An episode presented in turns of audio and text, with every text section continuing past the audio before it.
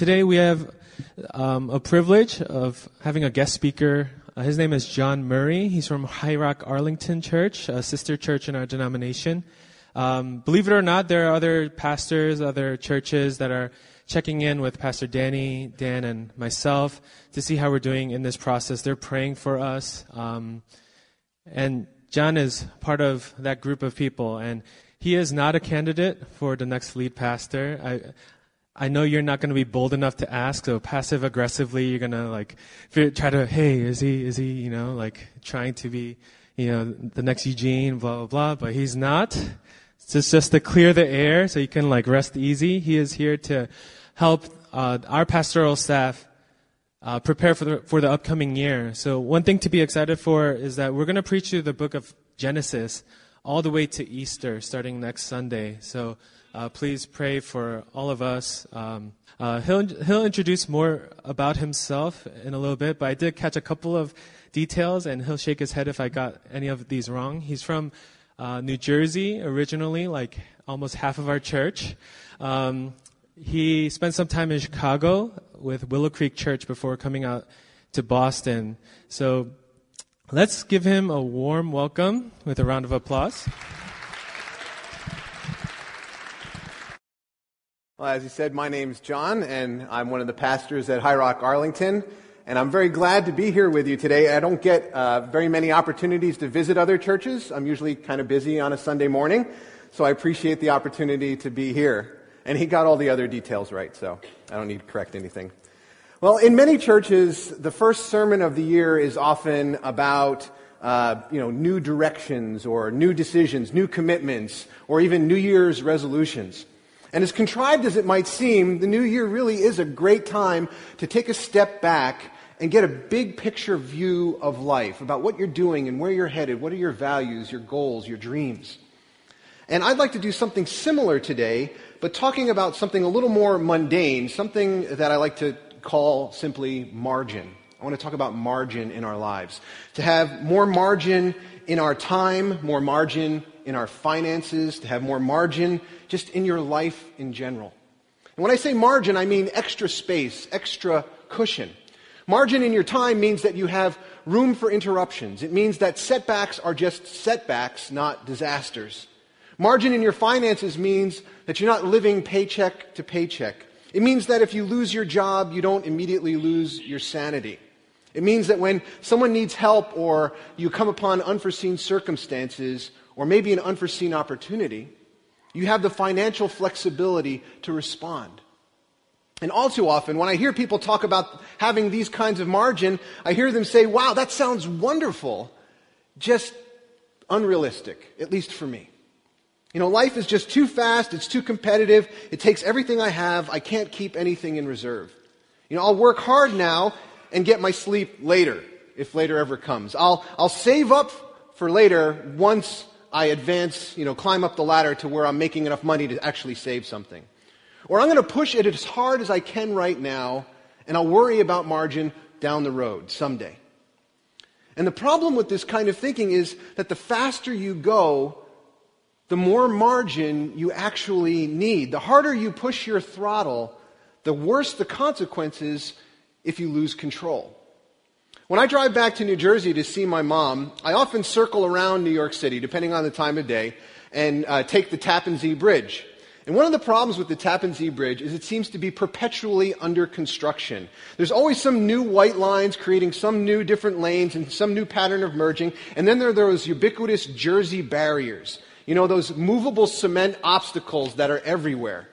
And somehow I always end up I always seem to end up driving right next to one of those rows of Jersey barriers, which wouldn't be so bad if you're going 45 miles an hour and had three feet of margin. But on the Tappan Zee, the traffic seems to be so squished together, and you're moving at like 65 miles an hour, and it feels like I could reach out and touch the barrier, and my blood pressure shoots through the roof. I hate it.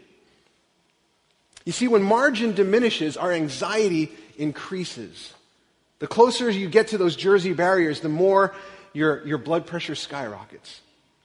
I think about my friend Joe. This doesn't just apply to driving. I think about a friend Joe, uh, a good friend growing up, and he went to Princeton, and straight out of Princeton went to Wall Street, and he was going full throttle.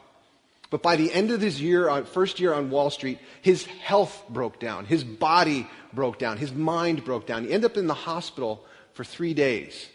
And he said that at the end of the three days, he had an epiphany that he was happier being sick in the hospital than he was about going back to work. And he knew something had to change. He had to have more margin. Now, if I were here, here for several weeks, I would talk about the need for margin in many different areas of life and how margin is really part of the rhythm of life that God designed for us. But for today, I can only start the discussion and point out the need for margin. And more than that, emphasize how real life is actually found in the margins. And so when we squeeze out the margins, we're squeezing out life.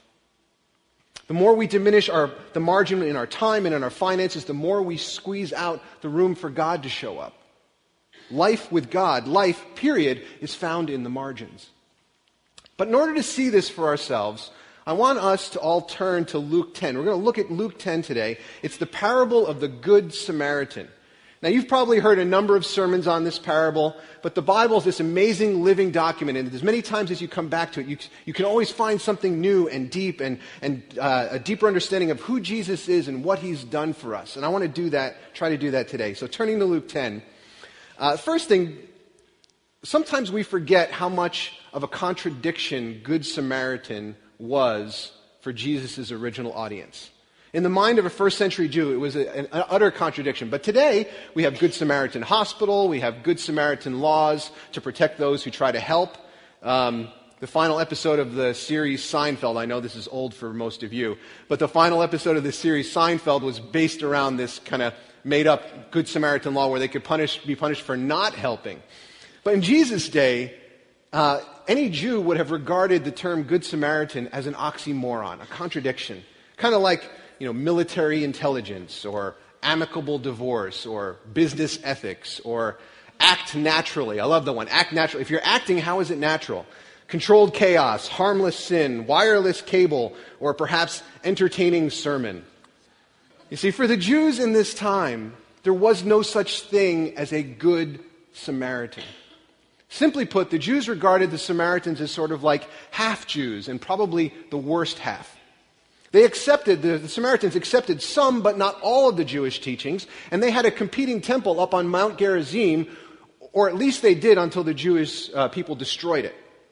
And still fresh in the minds of Jesus' Jewish listeners, a group of Jewish pilgrims had been had passed near the border of Samaria, near the town of Jenin, which, where there is still sectarian violence going on today. And as they passed Jenin, there were a group, a group of these pilgrims were killed by some Samaritans.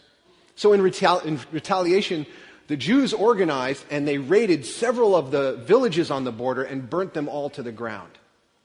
And this was the immediate backdrop for Jesus' story about a good Samaritan. Now, the actual parable starts with a conversation between Jesus and a lawyer. It's not like one of those jokes, you know, a lawyer walks into a bar. It's Jesus and a lawyer. In this case, he's an expert on the law. Their law was a religious law, so in many ways, he's an expert on religion. And this lawyer cross examines Jesus in order to test him. He says, Teacher, what must I do to inherit eternal life? That's an important question. But rather than give him a straight answer, Jesus responds with a question again. He says, What does it say in the law? I mean, you're a lawyer. What does the law say? And Jesus answers, or excuse me, the uh, man answers, Love the Lord your God with all your heart and with all your soul and with all your strength and with all your mind, and love your neighbor as yourself. So the lawyer is forced to answer his own question. This style of question and answer, this question going back and forth, was a common rabbinic teaching. It was a practice that was learned in something called Beit Midrash. It was sort of a, a middle school for future rabbis. And rather than simply answer a question, they would respond with a thoughtful question in turn, and this would go back and forth. Now, the lawyer knows the answer before he asks the question. This is just a test. And he gives the answer straight out of Deuteronomy 6:5 and Leviticus 19:18. He knows his law. But the lawyer's not happy with those answers. He wants to justify himself. He's looking for a loophole, a lawyer looking for a loophole. And so he asks this important follow up question So, who is my neighbor? You know, exactly who exactly do I need to love as myself? I mean, is that circle, if I draw that circle, is that me, just me? Or does it include my family? Is it my neighborhood, my region, my kin, my country, my race? How far do I have to draw that circle before I can say, stop, no further? And maybe he even had a few people in mind that he wanted to keep outside that circle. And so he asks, So who is my neighbor? Now, this question is a little more complicated than the first one. So, Jesus, he is going to respond with a question again. But in order to set up this question, he has to tell a story first. And he tells the story of the Good Samaritan. There's this man who's going down, a Jewish man who's going down from Jerusalem to Jericho. He falls into the hands of robbers. A priest come by, comes by and passes on the other side. Then a Levite comes by and he passes on the other side. But it was a Samaritan who then comes and takes pity on the injured man. And what does he do in his pity? Well, first, he goes to him, he bandages his wounds, he pours out wine and oil, expensive things. He took the man on his own donkey to an inn. He then paid the innkeeper two days of his own wages in order to provide for him. And then he made a promise and said, Look after him, and when I return, I will reimburse you for any other expense. This is the complete package of care. Now, this road coming down from Jerusalem to Jericho is a road that descends a few thousand feet over a span of about 17 miles. And the locals had a name for it. They called it the Way of Blood. It's kind of like taking the orange line late at night. And so along comes this priest. And he's, you know, he's upper class. He's driving his Toyota Land Cruiser, and he doesn't stop to help. In fact, he drives on the other side. He knows it's wrong. He knows the law says to love his neighbor, even the alien in his midst. But is the man in his ditch really his neighbor? Now, a priest is an important person with important things to do. And if this wounded man was a non Jew, then the priest would become ritually unclean. He would have to return to Jerusalem. He wouldn't be able to do his job, especially if the wounded man died. So, why did the priest cross the road? To get to the other side. He actually had a lot more uh, trouble getting to the other side than you might imagine. The Jericho Road looks something like this.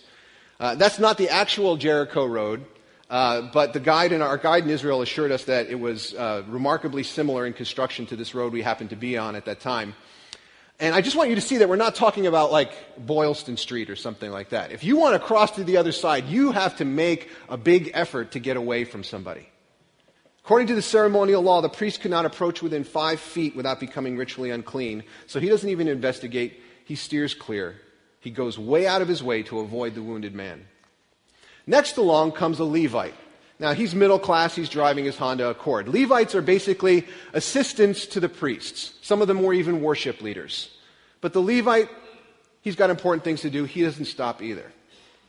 Jesus then gets to the third person. At this point, the lawyer is already kind of extrapolating, I'm sure, and he's got to be imagining that the next person in the story is maybe a non religious person, or if it's uh, following a socioeconomic pattern, maybe it's a poor person. I do not think the lawyer would have expected the next person to be a Samaritan person.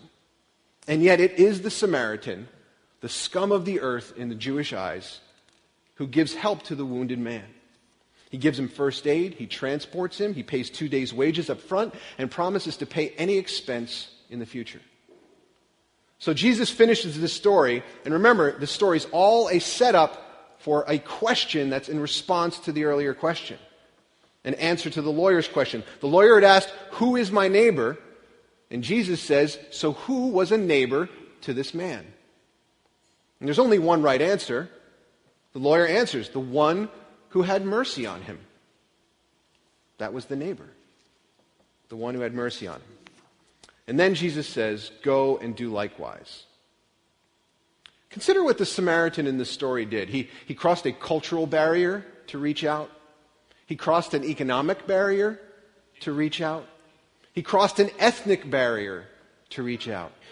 He lost his own time, his own money, and possibly even risked his life with all, all with no possibility of payback, no ROI, no return on investment. And know, knowing all this, Jesus tells him, tells us to go and do likewise. Now, I think this is one of the most inspiring stories. It's, it's one of the most popular parables in Jesus' teaching. And it's turned the word Samaritan from a pejorative term into a term of praise. The Good Samaritan is a hero. To be a Good Samaritan is to be a modern day hero. But as inspiring as this story might be, I'm going to state right now, categorically, no reservation, that this story has no power to make any difference in your life. Everything I've said up until this point has no power to make any change in you unless unless you are willing to radically eliminate hurry from your life. Unless you're willing to ruthlessly eliminate busyness from your schedule. Unless you have the margin to respond to God, unless you have the margin to respond to other people, to give a, uh, your fellow human being an open hand and an open heart, this story will make no difference. Now, that might seem like a bold statement, but it's not just my opinion. It's been tested, it's been demonstrated, it's been verified. And I can point to any number of studies on this topic, but one that seems tailor made to this parable. At Princeton Theological Seminary, a theologian and a psychiatrist decided to set up a, mod, a, a, modern Good Samaritan test.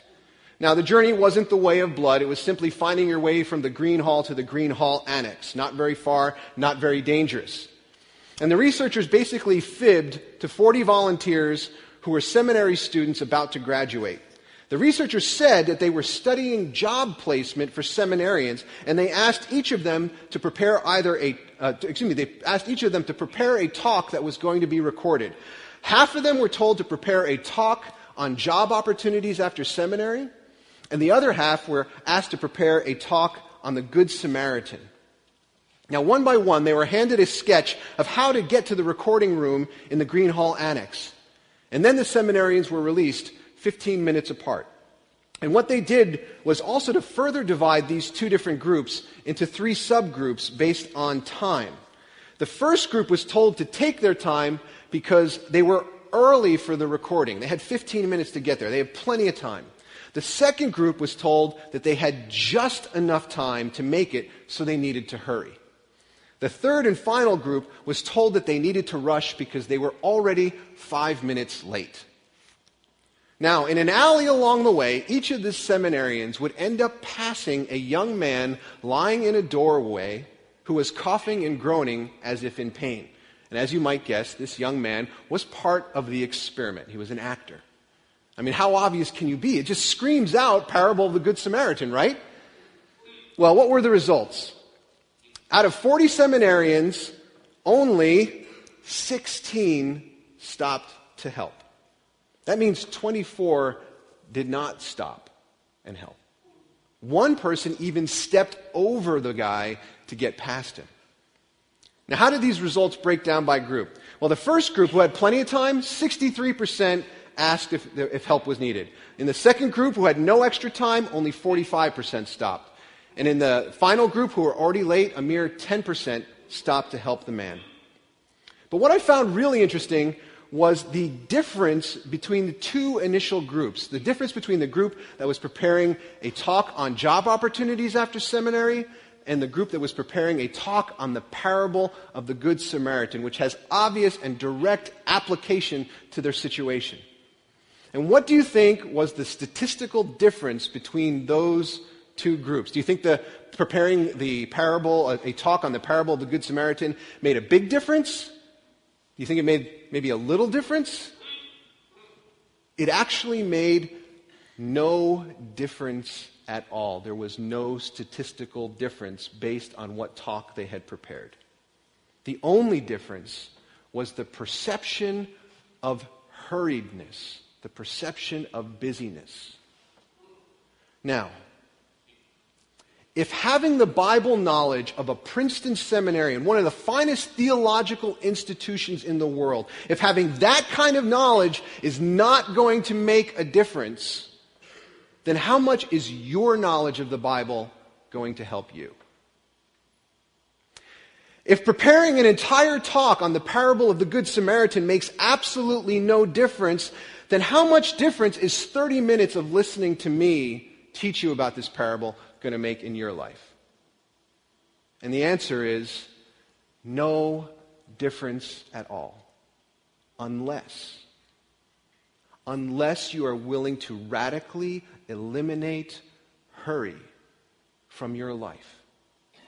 Unless you are going to create the kind of margin in your life where God can show up and lead you somewhere that maybe you weren't planning.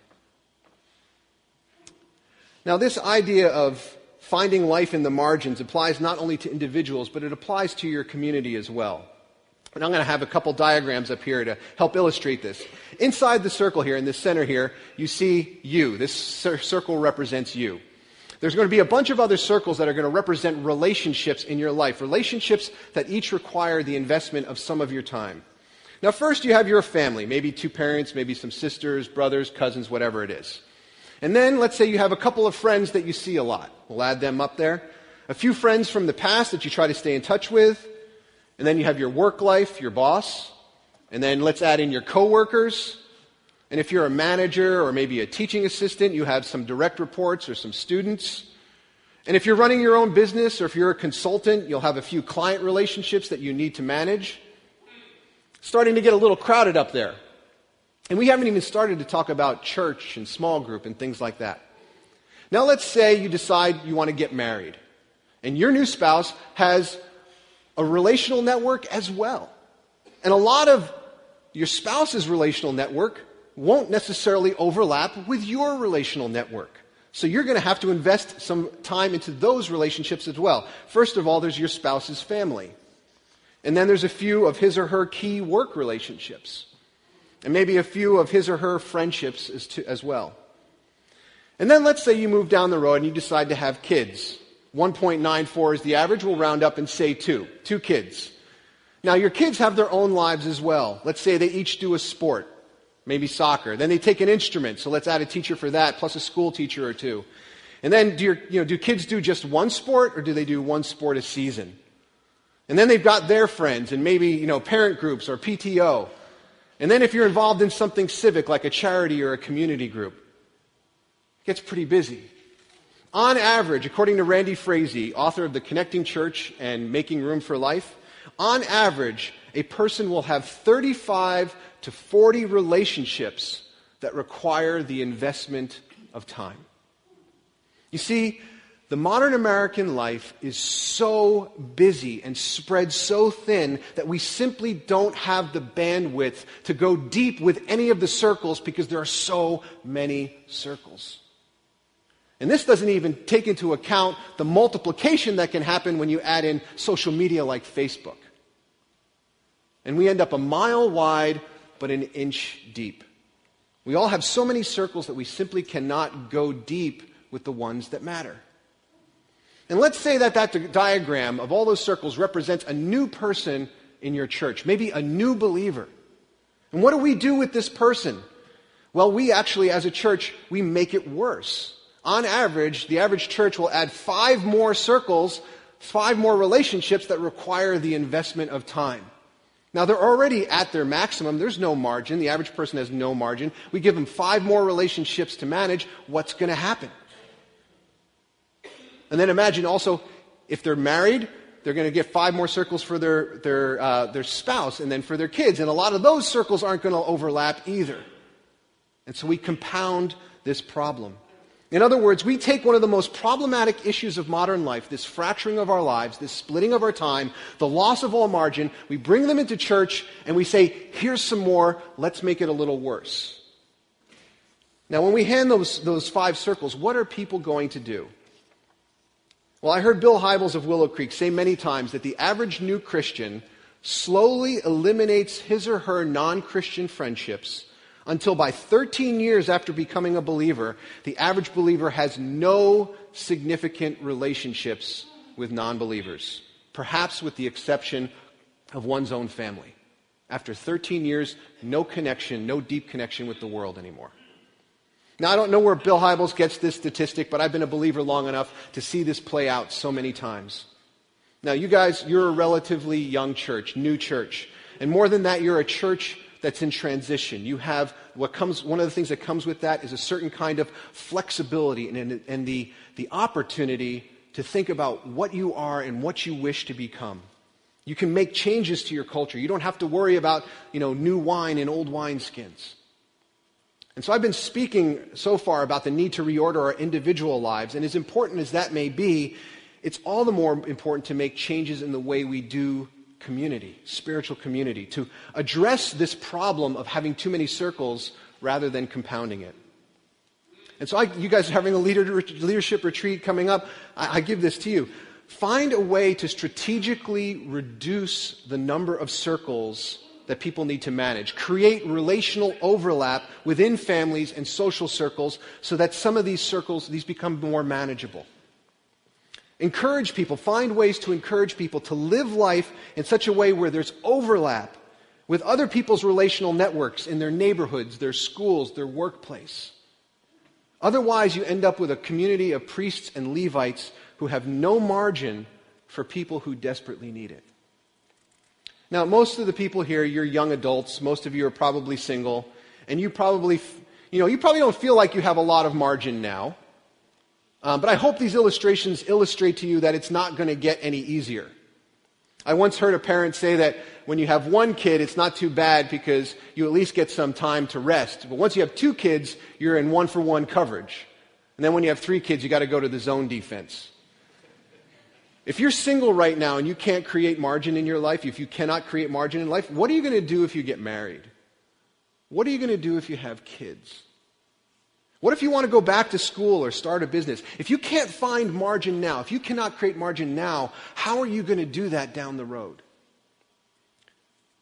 Now, as important as it might be to realize this as an individual, it has cascading implications for you as a church. I don't know what your, your plans are as a church community, um, but perhaps you have a desire to keep your members in the future, that they would stay rather than just cycle through. But their lives are going to fill up, and your community is going to have to adapt.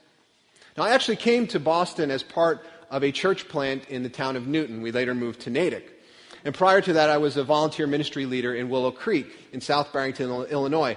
Now, initially, our church plant was full of life. We were a bunch of young singles with, with tons of energy and availability. Lots of margin. With few exceptions, even the married couples in our groups didn't have kids. But then the inevitable happens. Singles become marrieds, marrieds have kids, and then those kids need attention. Families decide a lot of times that they want one of the parents to stay home, so now they move from a dual income family to a single income. And at the same time, those kids require more and more resources and programs, more teachers for Sunday school, more programs for our kids. We have to plan childcare for every single meeting. So our church, our time margin dropped through the floor. Our financial margin decreased as our need for programs increased and family income decreased. And as pastor of that church, I felt like I was looking at supposedly more serious challenges, you know, spiritual challenges, facing us. And I, I was almost blindsided, not by the problem, but by how deep the impact was of this loss of margin. In fact, we were all blindsided. By the time we became aware of how serious the challenge was to our margin, and then some events compounded the problem in my own personal life, we ended up closing our doors three years ago.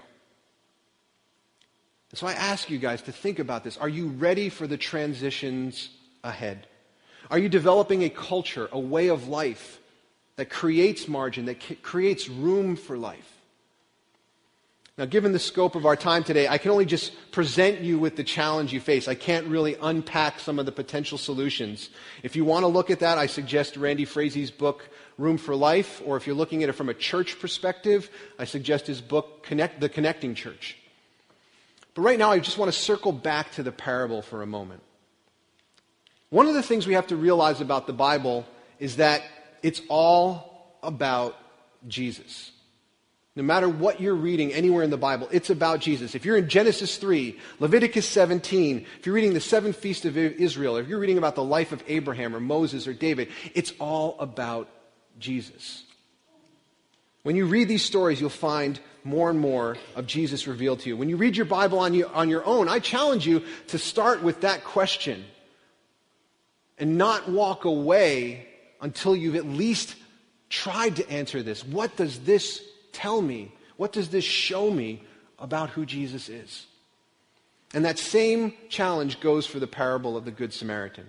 Now, I mentioned earlier that there was this rabbinic method of question and answer. Basically, a person asks a question, Jesus responds with a question, and then that question forces an answer that answers both questions. The final answer answers both questions. So the first time the lawyer asks, What must I do to inherit eternal life? And Jesus answers, What does the law say? And he says, Love God, love my neighbor. And that answer answers both questions. We do something similar in English sometimes. For instance, if someone were to ask me, you know, John, do you think that the Patriots are going to end up in the Super Bowl? And I might say, Is the Pope Catholic? And the answer to that question would be the answer to his question as well. It would answer both questions. So, what Jesus does is respond to the second question in, in, exactly the same way, but he needs to set up the question with the parable of the Good Samaritan. But after the parable, he asks that question, which is meant to elicit an answer that answers the lawyer's original question. So, um, the original question was, Who is my neighbor? And who was a neighbor to the man? And the, the lawyer has to answer, The man who helped him. The Good Samaritan was the neighbor. So, who is my neighbor? The Good Samaritan is my neighbor. I don't know about you, but that doesn't seem to really answer the question. But one of the things it means for us right away is that, excuse me, as you identify what this parable means to you, it means that you are not the Good Samaritan in the parable. That's not who you are. If anything, you're the person in the ditch. You're the person beaten up. You're the person in need of rescuing. And so, who is your neighbor? The one you need to love? You need to love the Good Samaritan, the one who helps you. So then, who is this Good Samaritan? Well, have you ever considered how much the Good Samaritan bears a resemblance to Jesus himself? Uh, like the Samaritan, Jesus is despised and rejected. Like the Samaritan, Jesus reaches out to everyone, even his enemies. Like the Samaritan, Jesus cares for every one of our needs. Like the Samaritan, Jesus lays down a deposit, and then when he leaves, he promises to return and pay everything. Jesus was even explicitly called a Samaritan by his detractors in John 8. So, who is your neighbor, the one who rescues us? Jesus is. And once you realize this, and perhaps only once you realize this, then Jesus says to you, Go and do likewise. So, where do we go from here? Unlike seminarians in a rush to give a talk on the Good Samaritan, how do we go forth from here and actually do likewise? How do we make sure we create room for the Spirit to work in our lives? Now, first of all, let me suggest that if you do not currently practice tithing, you know, giving a tenth of your income, and don't observe a Sabbath rest. I don't say this is a matter of the law. I just say this is a matter of freedom. I strongly, if you don't do those things, I strongly suggest that you reconsider.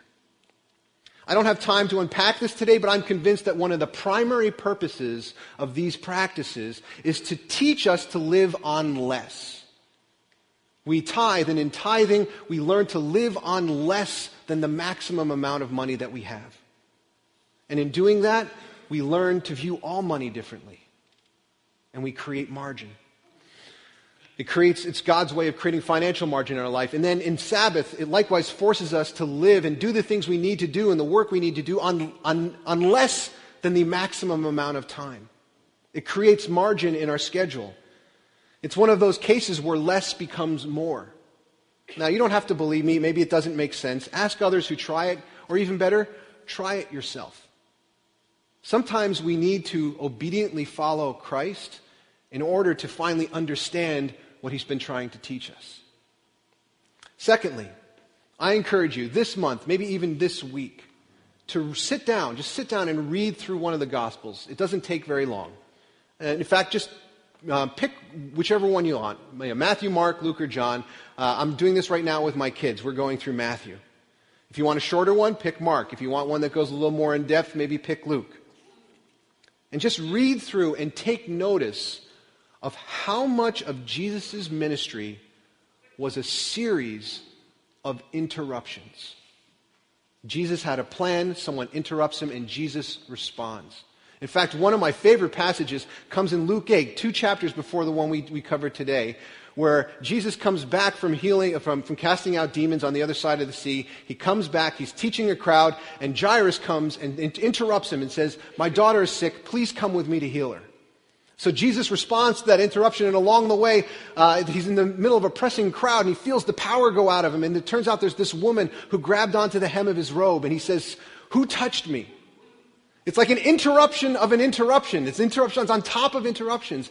And Jesus makes time for them all.